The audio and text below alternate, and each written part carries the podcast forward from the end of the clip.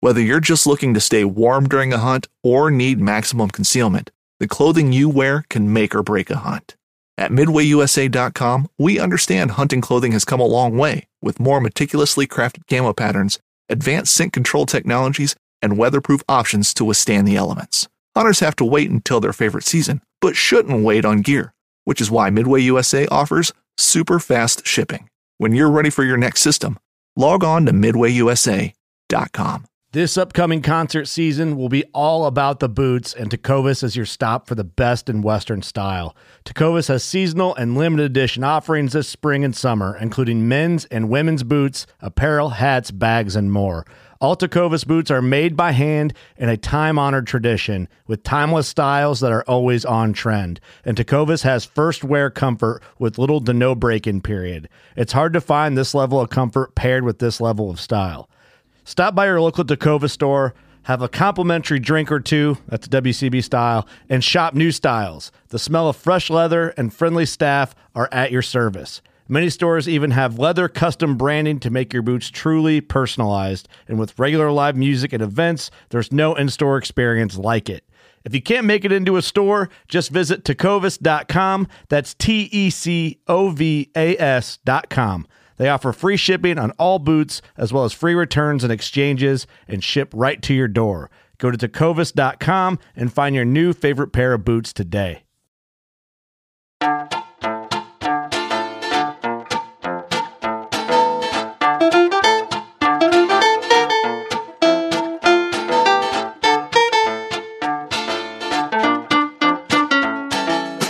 I'm April Vokey, and you are listening to Anchored, my chance to speak with some of the most influential people involved in the outdoors today.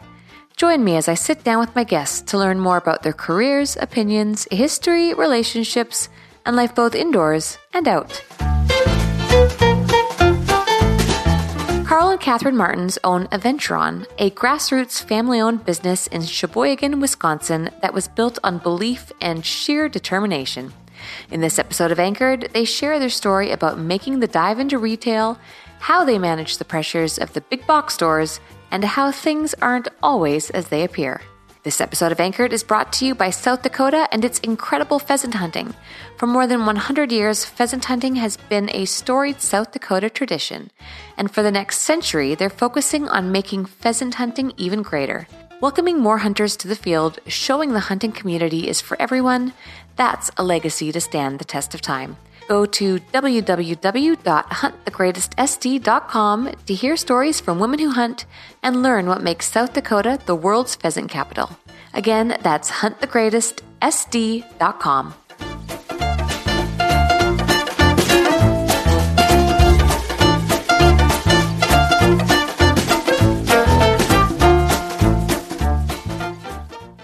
born in Aurora, Illinois, and raised in Geneva, Illinois. So it's a suburb west of Chicago, and grew up there pretty much my entire life. Went to college at Illinois State University in Normal, Bloomington area, and then um, finished up at DeVry University. I lived in Georgia for a little while, and then moved back to Illinois, actually Geneva. Um, had a house there, and then right around that time was when I met Catherine, and then from there we ended up moving up to Wisconsin. And there's like 30 years or so in there, but a lot more happened. But and Wisconsin uh, is where you are now, is that right? Currently, yes. Yep. But this is home. Catherine, what is your story? Where were you brought up? I grew up in northwestern Wisconsin in a very small town called Cumberland. So, not many people know of it um, unless they've driven through it pretty much. If you blink you miss it. So up at like up in the northwoods um, my family's very into hunting and all that kind of stuff. Like when you think of the cabin in the woods that's pretty much where i grew up. And then i went to college even further north in duluth minnesota and i was a nanny there. Um, i'm 10 years younger than carl so he had quite a bit of life before we met, I guess you could say. Um, and then I was a nanny while I was in college, and then we actually met that way. And then I moved uh, to Chicago and with Carl five weeks after we met. We don't do anything, I guess, slow. we kind of go balls to the wall with everything, I guess. So some life happened in between all of that, but that's kind of how we got together. Yeah, I had a, uh, it's pretty much, it was pretty much a frat house with, um, it was a foreclosure and when she said she was moving in, when you well, the when you asked me to move in with you, let's okay. let's get this story straight. okay, I asked her to move in, and she said she was moving in, and um, I had to kick all the guys out um, and basically fully renovate this house in five weeks' time. we do everything pretty quick uh, when we when we set our minds to it. We we don't mess around. Yeah, you guys seem like you're it's all or nothing, right? And we're going to talk about that in in just a little bit, but I'm obviously a little interested in the whole fishing element and, you know, as a relationship, that's not always, it's not always easy to find someone who's into the outdoors. So Catherine had grown up in the outdoors. Carl, you as well. Were, did you grow up hunting and fishing too? Not hunting, um, married into that and still kind of learning that whole process. Um, but growing up, I was pretty active with my church youth group. And so from that, we went up to Boundary Waters canoe trips, um, ski trips. Uh, we'd always vacation in Wisconsin and go up to a cabin. Um, my Martin side of the family, we all rent cabins um, and basically rent out a whole resort for two to three weeks every summer. And that's where we go and fish. And then my grandparents had a cabin, um, which is actually where Kate and I first actually met in person was at my grandparents' cabin. Um, so we'd go up to Wisconsin and fish and so that's kind of, um, I, I guess, what I knew about Wisconsin was people went there to vacation. And um, I was thought, well, why vacation there? You should just live there. And didn't really think much of it. And now here we are. so it's pretty good life. It's where people in Illinois go on the vacation and we get to live here full. Obviously, you take family very seriously you know when i go through your your story on your website and I, I learn a little bit more about you and your shop it's clear that you take pride in being a family owned business and i do kind of want that to be the focus on this episode in particular especially around mom and pop shops i think it's a very interesting subject so how did that all start how did you guys get get started making this a business. Literally in our basement. We um, we had struck a deal with a um, company out of the UK to be a distributor for them, and we had that all like ironed out and didn't even have a company name at the time. So I had like, well, I guess we had the weekend to come up with a, a name, and so I just went online and um, I found some sort of website where you could put in words and it would combine them and make a word. Um, which there's a phrase that's doing that process is called something.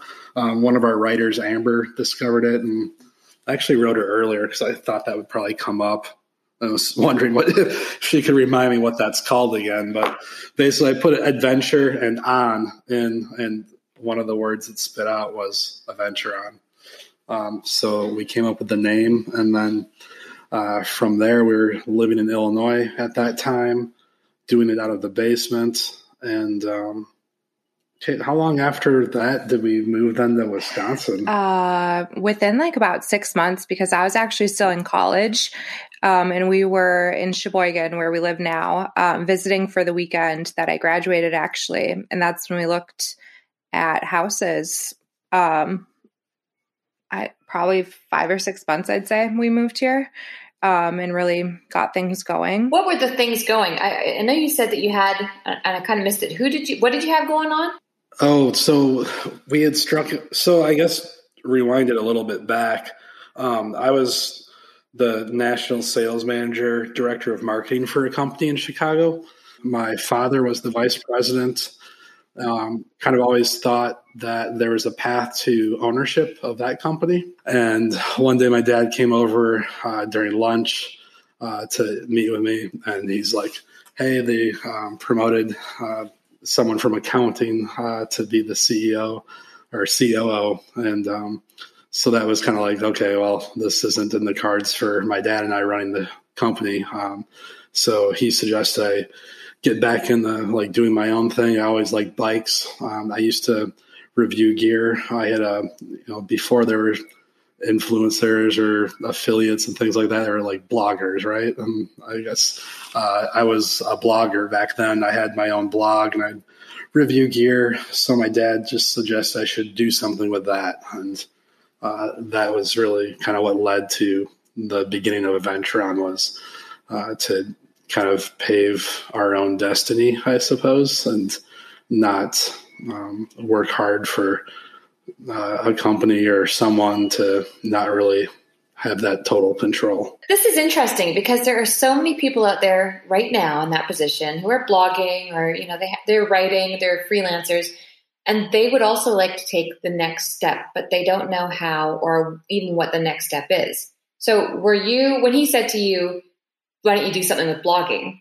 What was your immediate thought? It wasn't owning a fly shop or owning a shop, was it? No. Um, like I know if I was if I was making my living if I had a job and my mom said to me, "Make your living off of blogging," I would be like, "Well, I'm screwed. what am I going to do?" Yeah, I think I think what it was was um, I was in sales, right, and sales and marketing. Kate was uh, doing some sales and marketing as well. So when that came up, it became okay. Let's start up our own company selling. Um, it was at that point it was never the store wasn't really in the mix maybe i think carl i think we originally looked more at like b2b because we were trying to sell we were trying to get bikes into bike shops we were trying to have bike shops buy a brand through us so we were trying to do more b2b instead of direct to consumer right and then from there we we traveled all over the country and we had these bikes and we'd get people on them and try to like you know promote this brand uh, that we had the exclusive on in the U.S. Okay, that makes sense. So you were really distributor and reps. Yes, yes. So gotcha. we started as like sales reps for that company, um, and then added on a handful of other companies um, and brands, I guess, as we would travel. So we'd kind of like set up the booth, you know, like at bike shows or fly shows, we'd go set up a booth or, you know, it started with a 10 by 10 and then we got a little bigger and we could afford a 20 by 10 and then, you know, really trying to like pinch numbers to get the 30 by 10, but, you know, slowly growing. And then we'd start going to these shows and people would be like, these bikes are amazing. We want to support you guys, but we can't afford this bike because they were, um, it's a pretty exclusive name out of the UK. And I'd say we're we're distributors at this point, not reps, because it was all on us. Like it was our money. We had to buy the trailer and put their logo on it and stuff like I that. I mean, it was so, all our like um, our money yeah. from the start, like everything through and through. Um, but then basically people started asking us like, we want to support you. Do you have any other other bike brands? And then so Carl is just very sales money driven, you know. Somebody wants to buy something from me, sure, I, I'll sell them something. So he started finding, you know, more brands to add on, and then we kind of laugh, but it is part of the story that I was kind of a diva um, about our camping situations we'd go to these bike events and I'd be like one of, you know, you know how it is, one of like five other girls with like a hundred men and I'm camping out of our vehicle for four days. And I was like, okay, I'm going to need like, you know, a shower of some sort or something. And then we kind of like slowly added on the nicer camping gear and then you know went from it was getting too hard to set up all the camping stuff so we started doing our vehicle up um, and that's how we got into the overlanding. So I guess I don't know, Carl, if you have anything to add in. You know, like people are always like, "How did it happen?" And it's like it really just it, it organically happened. We we always had a bigger picture in mind. We always wanted to be more than just bikes, but we didn't have some master plan. And I still don't think we have a plan, you know, what's going to happen in the next year. Who knows? But Carl and I are going to make it happen. Okay. So then, yeah, well, I'd really like to transition into how this turned into a shop. We got yelled at. yeah, right. Um, you got um, yelled at, so, did you say? Yeah. So starting um, getting our wrists slapped. I, yeah. Well, we're going around the country at these shows. Um, at this point, we're um, a distributor for bikes. We're also selling bikes. Um, we're selling camping gear. We're selling overlanding gear. We we were into overlanding before it's really blown up in the last few years, big time here, at least in the U.S. So we got into that because we're at these shows. Like Kate said, she uh, I she called herself a diva, so I'll, I'll, go with that. She's a diva. And um, when we pull into these events, you're in like these remote little towns in the mountains and you're stuck because once you set up your booth, then there's someone next to you, there's someone in front of you, you don't get to leave. So it became me doing a lot of research, trying to find like, okay, how can I take camping to the next level? So that led me to overlanding of getting fridges and freezers into our vehicle, uh, rooftop tent to stay off the ground, and uh, you know porta potties, showers, uh, all out of our car. So that's what got us into overlanding. And then from that, so we're selling bikes, camping, and overlanding. And then um, we were told um, it was kind of goofy. I guess some local bike shops had complained about us, saying that we were taking sales away from them, which was funny because I think we'd sold like one item in all of like Sheboygan where we live. So it was very much online and very much uh, sales from traveling to California or to Florida. I mean, we went coast to coast and anywhere in between. So it was kind of surprising that people were complaining, but I, I guess, you know, whatever. Um, it's easy to point a finger at someone, right? Um, so we were told that we were going to be shut down uh, on certain brands if we didn't have a retail store because this, at this point was out of our house or it was out of booths at shows. Basically, we got told by the biggest distributor for like bike components that they would no longer work with us. So we could still get the bikes, but we couldn't get any of the parts or components or anything to work on the bike. So you can't be a bike shop with without all the parts. So So we we rented a place and it's still in existence today. We still rent that building. Um, and we got it set up and then it was okay well now we want to see a sign i mean they were asking us uh, to send like I think, I mean, Carl and I even forget this, but I don't think people realize like they wanted pictures of us legitimizing our shop. So I was running to like Hobby Lobby trying to find little baskets and whatever I could find to like throw things in a display to get us opened up as quick as possible because we were putting everything into this business. And it was like, if we don't have a few days of sales, we're screwed. and, and we don't like just do things we we really do things. So um, they wanted a sign, and it was like, okay, well, we could pay a hundred or two hundred bucks to get something done. Well, no, we spent ten grand, and we got a sign from some guy out in Colorado that actually has a degree from some university in Colorado for sign building. You know, it has like a lifetime guarantee, and we have the nicest sign in all of Sheboygan, uh, hands down. But that took I don't know, like six months or something. So meanwhile, they're like, "We need to see a sign." I'm like, "Well, I can't just do this. Like, here's the drawing and everything, and here's the signed contract that's coming. Like, don't worry." and so we got like some decals put up, but um, yeah, that sign is something that we didn't have the money for. But um, if we are going to spend money, we are going to do it right and have something that lasts. Okay, so then how do how does it go from there? So you, you obviously make some sales, and the shop is officially a shop with baskets and all. It was like a mix of things all at once. Um, I was about to give birth to our son. Um, our now shop manager walked in one day, and then also um, Carl's uncle, who's very into fly fishing, um, was actually moving to the area, and he kind of told us like, "Did you guys realize you live in like a sweet spot literally for fly fishing. Like it's huge there. And we were like, what? No, like here? well, yeah, and I guess at that point, they had not said they were moving here. Um, they were just visiting um, because there's all sorts of crazy stories here we could go on. But um, my parents bought a house here in Sheboygan to retire in. My grandmother, my dad's mom was from Sheboygan, so my dad's grandparents were from here. That's the connection to Sheboygan. And then from there, we came up to just stay in their house that they weren't living in yet. It was their retirement home in the in winter. Loved it and moved like a month later. And now my sister lives here.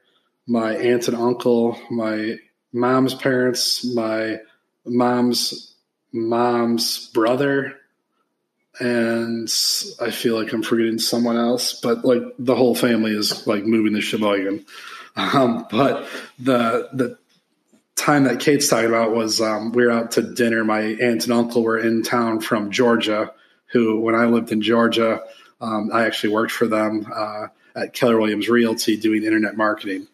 Um, but yeah, my uncle had mentioned that this was a really good area for fly fishing uh, and for trout. And to be honest, I didn't know much about trout or anything. Um, my experience fly fishing was those two weeks in the summertime up at the lake when the bluegill or sunfish would be spawning, and you could go out and fly fish for bluegill and just some crappy fly rod that my dad had that I think the tip was broken off of, but we made it work. And, you know, so it probably went from like nine feet to eight feet to seven feet. And might even got down to six. We were just kids, but it worked and we had fun. But so when my uncle said that about fly fishing, I was like, oh man, that was some really good times I had as a kid. Um, and then I just went down this rabbit hole, which led me to Trout Unlimited, uh, the local chapter and connected with uh, the president uh, of our local uh, Trout Unlimited chapter. And uh, from there, it really took off. Um, we were the corporate sponsor uh, two years ago for Wisconsin Trout Unlimited, which is like Cabela's and Bass Pro get. Uh, so that was a pretty big deal. but yeah, TU has been really supportive. Why are you choked up, Carl? I'm I would. I hate. I hate um, to put you on the spot, but I mean, obviously, it's an emotional so, part of of your guys' story, right? Yeah. Um,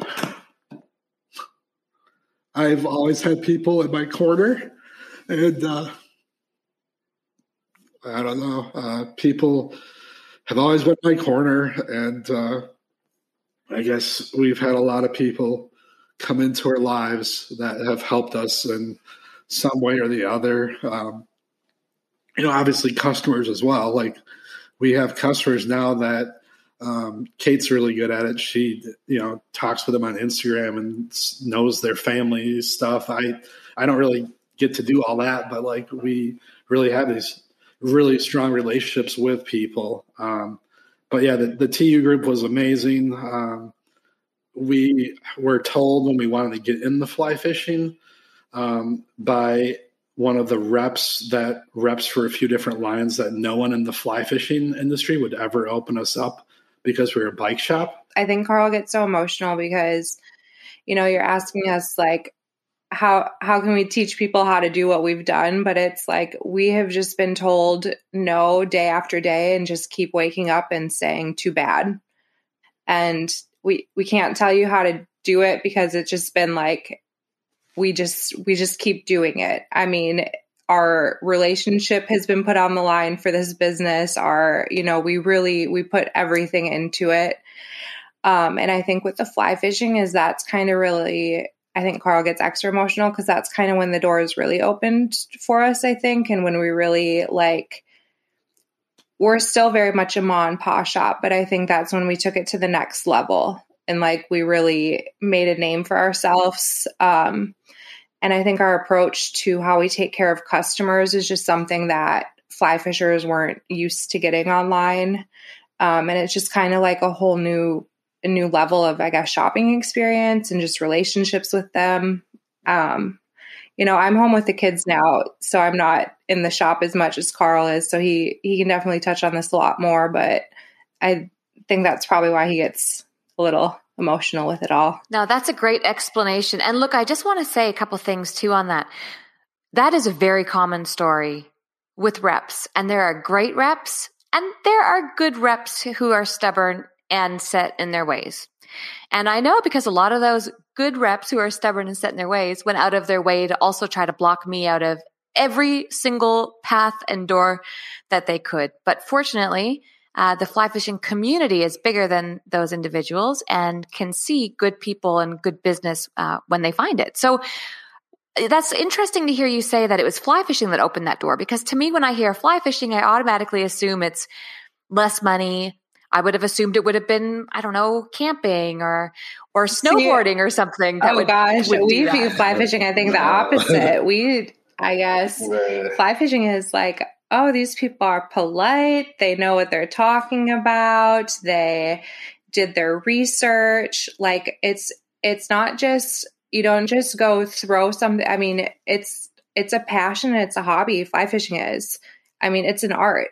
You're not. You know, you have to know what you're talking about. It's not your conventional fishing. Not that nothing against that, but I guess it's just kind of been like another level of customer and customer experience and relationship with the customers. And you know we're we're meeting people like you and just it's just a different i don't carl what are you?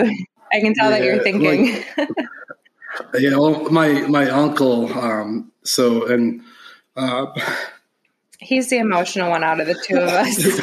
That's okay. no uh, problem. So when when I used to review gear, I had a website, and then I made it uh, UB Outdoors, which stood for Uncle Brian Outdoors. So uh, that's what I reviewed under.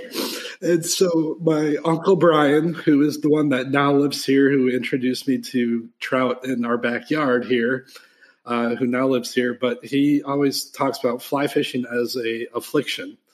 And once you catch it, you're just hooked and you're going to be buying stuff frequently, right? So, I mean, with mountain biking, I still have my backpack from when I lived in Georgia. So that's probably at this point close to 20 years old. I don't buy a new backpack, right?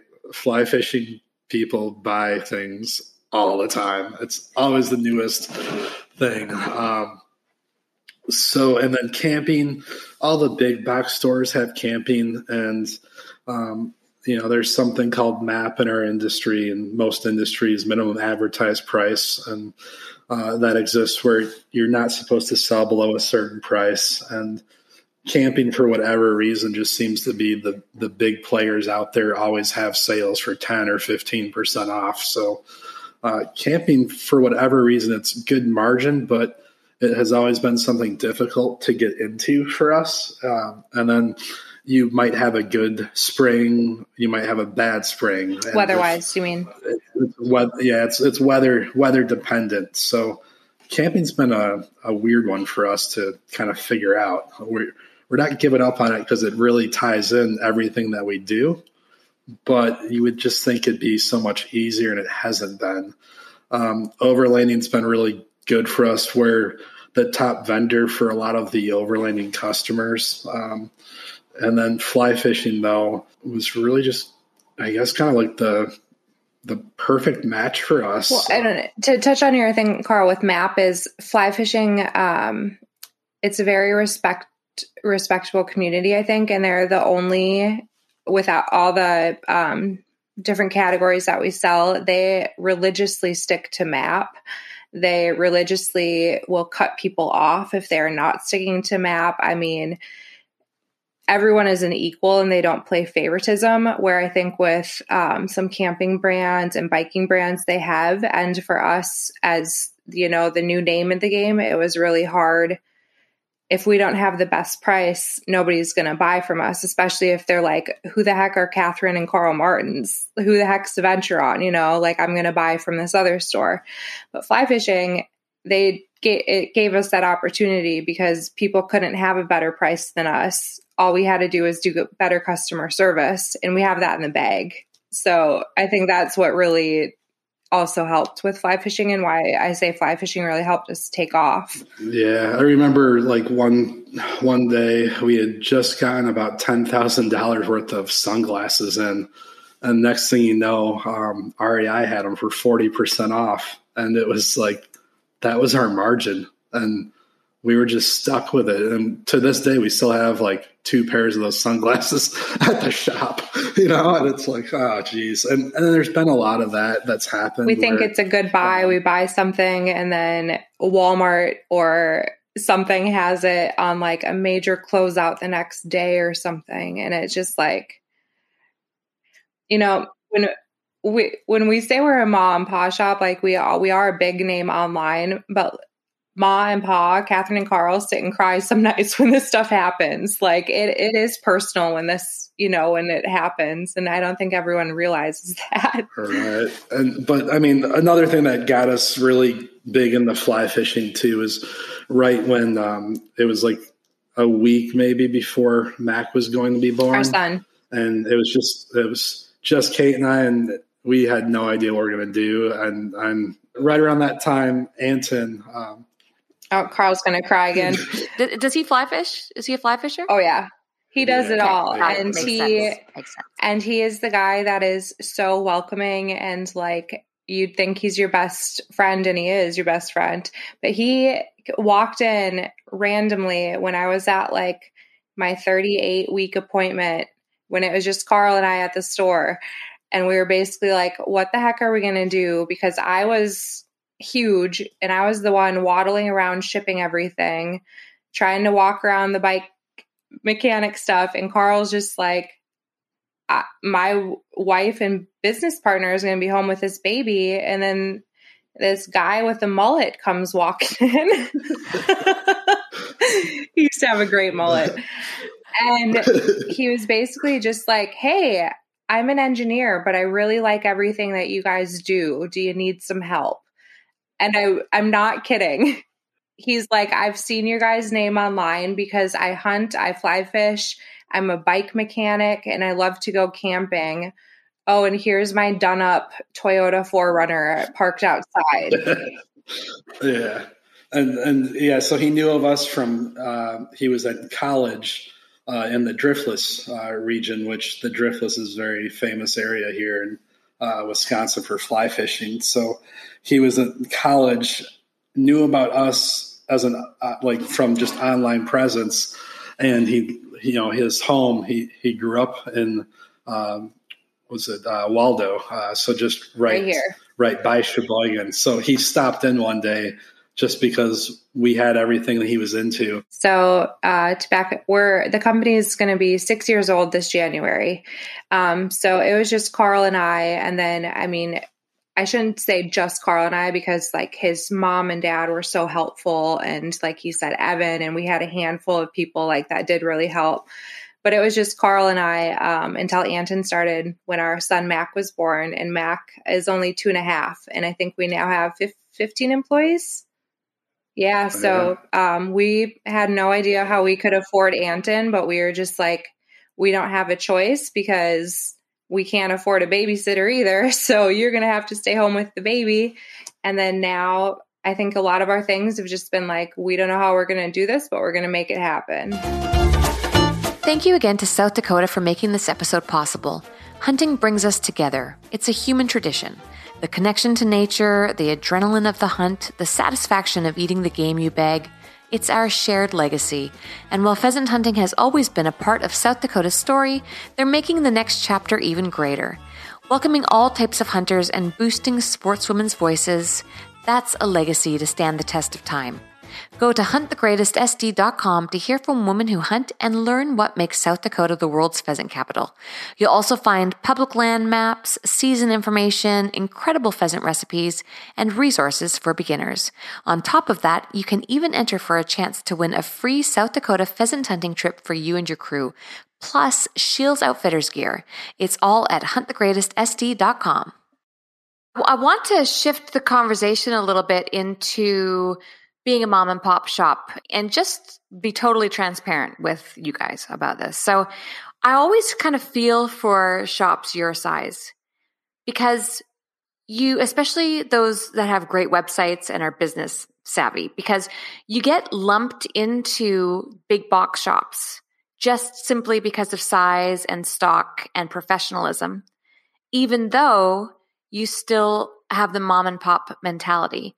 Have you guys ever felt yourself painted or trapped in a corner where you're not really being seen as a mom and a small mom and pop shop, but you're also, you know, not necessarily being seen as a, a big big box store? Yeah, I mean, I'd I'd say like always. I just sent an email um, yesterday to our marketing manager, and I said, um, make sure with the holiday emails you know, let people know we have stuff in stock and that we are a ma and pa shop. Make sure people know that they're buying from a small business, but that we have things in stock. so it's very yeah. hard to like let people know, hey, it's just us here, but yeah, we can do it better than all the big names. Yeah, so then at the same time, we get other mom and pop shops that will say, we're an online only company, we don't stock anything. And um, I get people in all the time, and more so now because we are getting a pretty good name for ourselves, especially in the fly fishing world, and we're situated smack dab in the middle of two really like awesome fly shops that have been around for a long time, and uh, people come in and. I, I, now make it a point to take them downstairs and show them like, no, we we stock probably more than any fly shop in the Midwest. Uh, we've got over a million dollars in fly fishing uh, gear in stock at any time. Um, and we have anywhere from 2 million to 2.5 million of inventory of everything in stock between a warehouse, headquarters, and our store.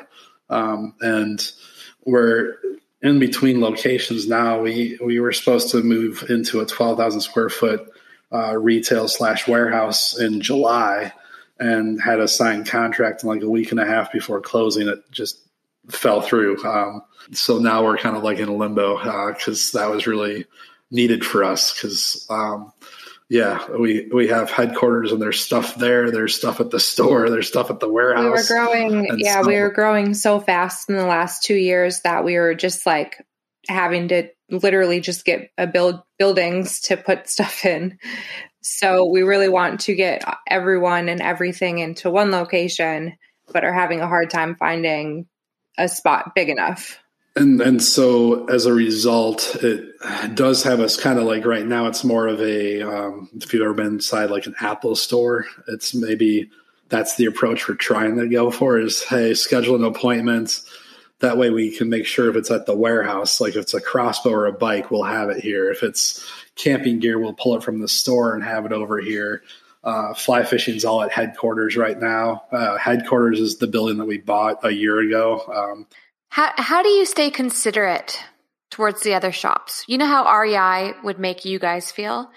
How do you handle that small little corner shop? You know, within fifty kilometers sorry, however many miles of you guys. How do you stay considerate towards those shops? Because you guys, there's almost like there's two mentalities, right? There's the shop owner who's like, yeah, wipe out all the other shops. We want to be the big guns. I don't, I don't see you being those people. So clearly you know that there are small shops in the area. Do you try to keep them in mind? Do you work together? We've always thought there's enough fish in the sea for everyone kind of thing. Um, not everyone is going to want the same style fishing reel and not everyone sells the same bike brands you know there's room for everyone you guys also sell rooftop tents um a little bit i've got questions for you if you know anything about them because I'll, I'll, yes. I'll, provide some context here. I I was looking for one. I've since settled. For those wondering, I've I've gone with Alu Cab, which I'm extremely excited about. But I had posted about it on social, and it I was not the only person with a bunch of questions. So I was wondering if I could ask you some questions for people who are listening who would like to buy one and have the same questions I had. Yeah. Um, what is the first? So first of all, soft top versus hard top. Why is somebody going to want to go with one over the other? Hard top will be the easier of the two. The setup uh, just pops up right away. They're going to be more durable overall because it is you know a hard shell. Um, but really it's I, I, would say it boils down to the ease of setup. Uh, they are quite a bit more money. Um, in some cases it could be like twice as much money. We actually when we were traveling on you know going around to different shows we actually ended up going with a soft uh, soft shell just for the more so the purpose of we couldn't afford one. uh, we could not afford uh, the hard shell, so uh, we went with a soft soft shell, um, which they're nice. Uh, they're going to be bigger oftentimes because they fold out, so you kind of get like double the footprint of what you would get on a hard shell because the hard shell typically is going to just pop upright. However, there are some new hard shells where they, they do fold out a little bit as well. Um, but the soft ones definitely have, they're more spacious, but they are um, quite a pain to set up if it's raining, especially.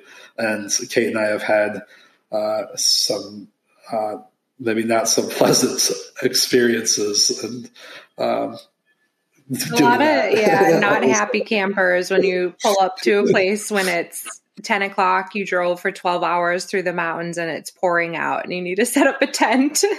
And there'd be times when instead of setting the tent up we'd just fold the jeep like we had a jeep grand cherokee we'd fold the seats down we'd just be sleeping in the back of it. But then like you know we're up on a mountain and like your nose is freezing cold and then you you roll over and you hit the panic button or someone has to get up to go to the bathroom and then you learn real quick that if the car is locked because you don't want to have like someone like mug you in the middle of the night but if it's locked and you open it up from the inside the alarm goes off and it's uh, not fun. We've we've had many of those nights. uh, I'm gonna I'm gonna totally sidetrack this conversation. Just what you said about getting mugged in the middle of the night. That was one of the final decisions for me with getting this tent. So I don't know if you heard in Australia what happened.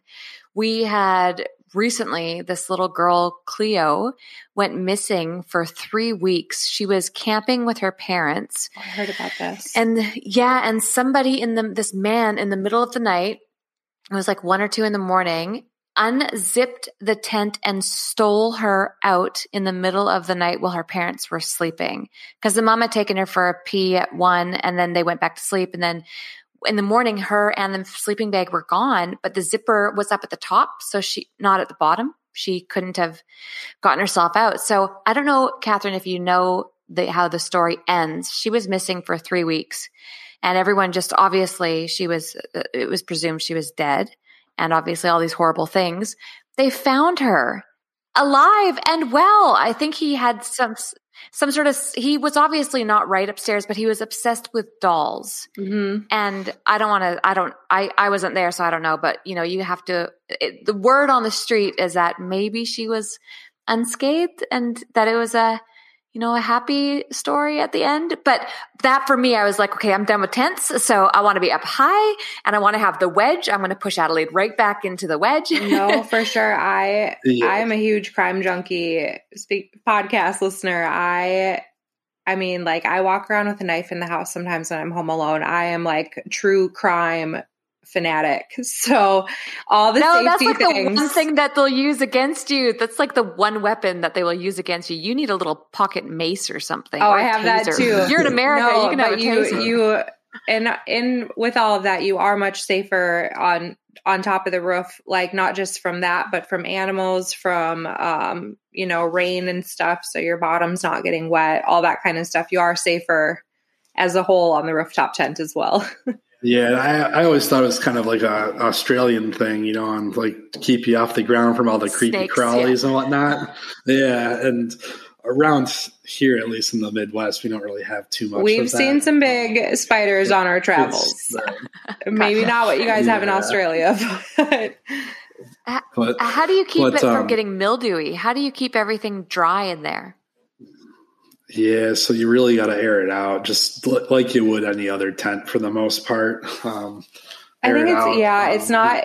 You know, don't worry about cleaning it up like at while you're camp. You know, clean it up enough to get home, but when you get back home, that's like pop it back up, go through it, clean it out. That's that's how it doesn't get mildewy. Yeah, we also had the Goal Zero. Um, we had the Goal Zero Yeti, and then we had like they've got fans that you can plug into it. So um, you can either use, you know, it's more or less it's a battery pack that um, you can use solar um, uh, solar panels basically to charge the battery pack, or if say you're going on a trip, you could plug it in at home, charge the battery pack, take it on your trip, you don't necessarily have to have solar panels.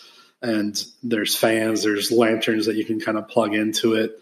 Uh, we ran the business off of a Goal Zero Yeti. Um, there's a picture of us in was it Grand Junction, Colorado, yeah. Or uh, no, Fr- Fruita, Colorado, uh, where we're up in the mountains, and we were with our laptops with solar panel plugged in, and we had our cell phones going, we had our laptops going, and that was on the way from Wisconsin out to California for we gone like three or four weeks. I think that was a four week on the road. Yeah.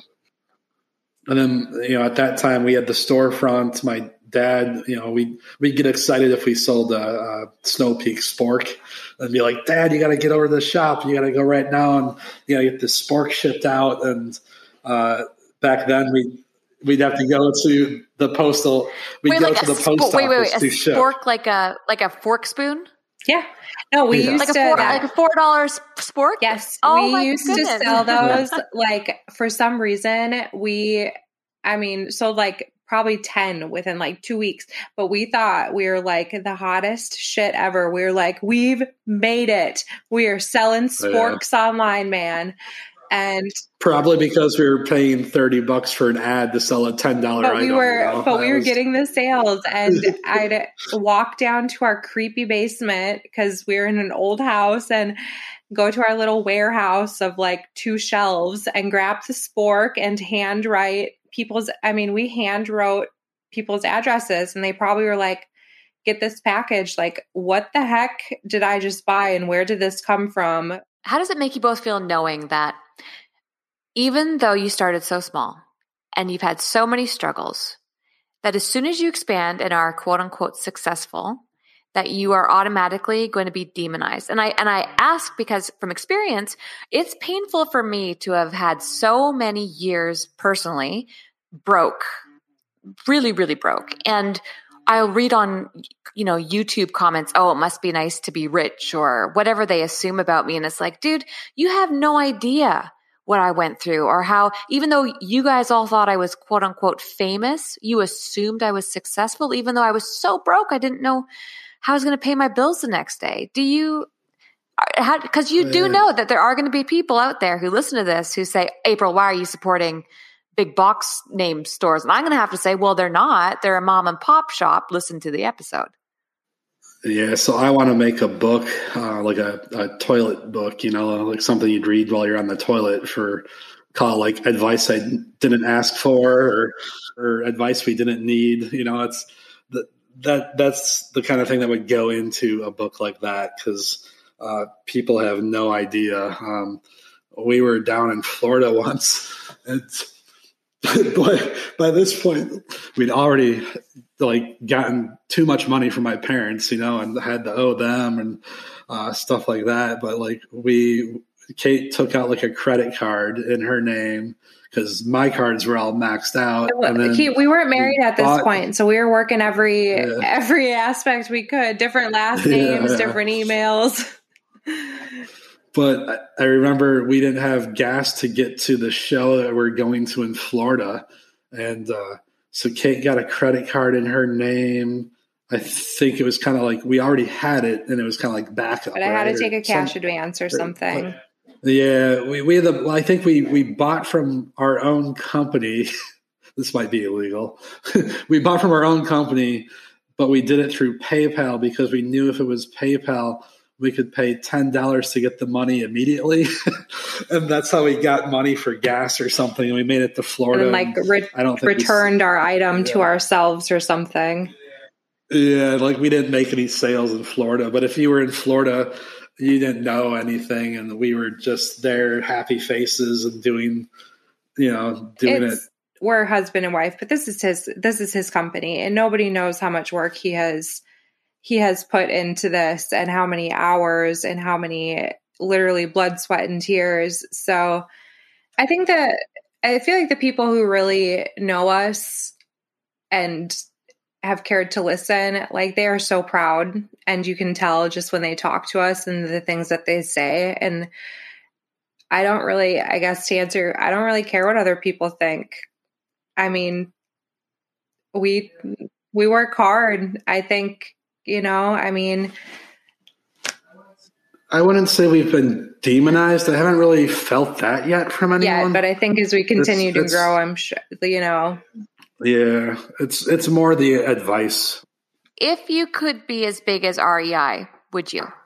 Um, I mean, I can answer. Um, it's it's hard growing, right? And we've been uh, full throttle now for quite a few years here, and it gets you get burned out, right? But even regardless of all that, I don't want to have multiple stores. I want to have the one store.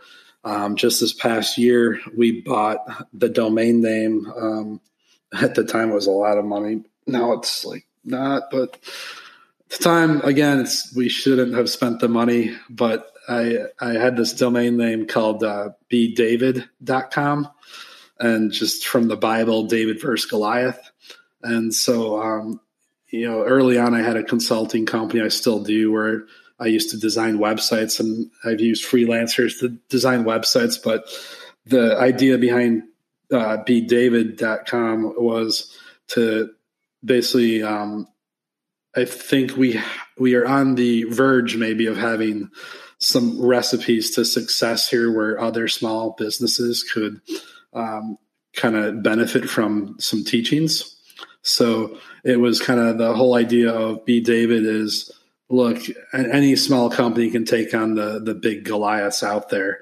and um, I feel that every state, every region of a state should have a company our size.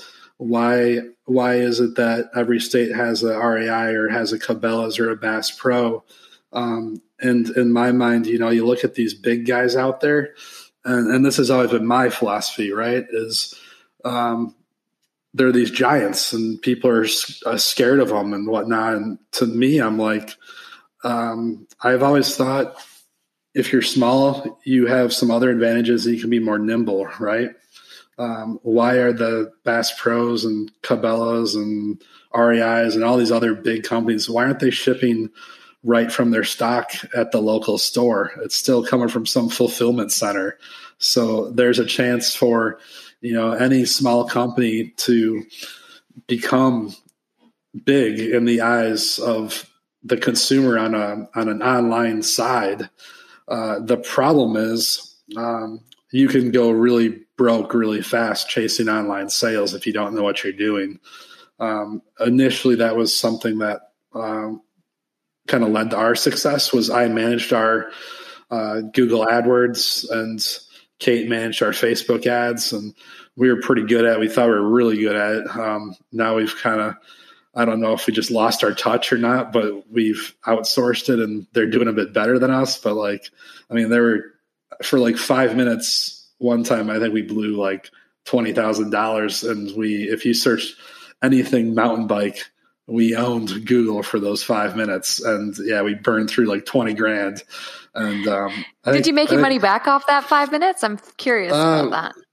We're still working on it. I'd say, you know, we're, we're getting there, but but yeah, there there were some big learning curves, you know, and and I think a lot of people would maybe give up at you know big blunders like that, and uh, we've just continued to like fail forward and. Um, you know you, you, you fail forward and you learn from it and you just stay committed to it. And um, that's kind of got us where we are. But uh, i think the ability for any small shop is there but it, it, it isn't easy. And it, it does take the certain ingredients to make it work. So initially the whole be David thing is like I, I would just like this get to a point where we could take we've got some really great small businesses here. How can we teach them to just get online and um, and do that? Uh, and that to me is like where i see things going once we get to a certain size. I don't want to be as big as rei i'd like to okay let's have something here. Let's do this and do it really really well better than rei serve this certain group of customers because look, we're not going to be the right shop for every customer. There's going to be customers that they don't really have loyalty and they can go shop anywhere to go to REI or wherever. But if you're loyal to us, we're going to be loyal to you. and then um, we'd like to build um, the business that way. And then I I would like to, you know, help others out. Well, you guys are both still so young and such a young family. And as you know, having kids puts fire back under your step. I was getting ready to honestly sit back and settle into my life and my finances. And then I had Adelaide and I was like, well, I'm back to work now. it puts a fire under your bum real fast. So yeah. um, I'm excited to see you guys' future. We'll wrap it up here. Uh, is there anything that you wanted to add or to ask me before we let you get to bed? Because it's very late there for you guys. Um, well, I just want to say it's just like a dream to talk to you. This is because I'm pretty sure the first time I went out fly fishing with our son, I was like showing my husband pictures. Well, I was showing Carl pictures of you, like I'm gonna be like her one day. I'm gonna be oh. like that. Yeah. So it's very cool to be talking to you right now, and I just want to say um, thank you for the time because um, you know, like Carl keeps saying, things all work out and we talk to the right people. I mean, this is a huge opportunity for us to be talking with you. So thank you for that. This has been fun. Oh, thank you. You guys offer a, a, perspective I haven't had on the show yet. I've had small shops, I've had the big guys. It's it's it's cool to hear um, from your guys' position. You know the the struggles and then and and past struggles and future struggles too, right? Yeah, I think um, it's really just about people. We'll wrap it up there. Thank you so much to both of you, and hopefully I can get out your way soon. Yes, thank you. All right, sounds good. And that concludes this episode of Anchored. Thank you for listening. Be sure to stay tuned for next week's episode when I sit down with my friend Heather Hodson.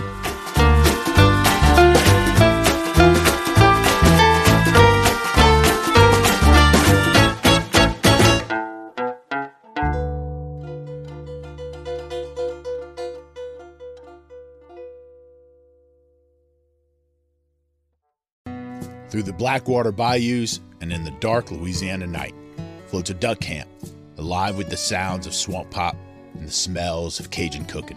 From the Mississippi Delta in Venice to the Cajun prairies of the Southwest, me and the Duck Camp Dinners crew will be hunting and eating it all. This is Duck Camp Dinner. Join me, Chef Jean Paul Bourgeois, and the whole crew every Monday at 8 p.m. Eastern on Waypoint TV. Join Captain Justin Leake and Meredith McCord for the best fishing action along Panama City Beach. Tune in to Chasing the Sun every Sunday at 9:30 a.m. Eastern on Waypoint TV.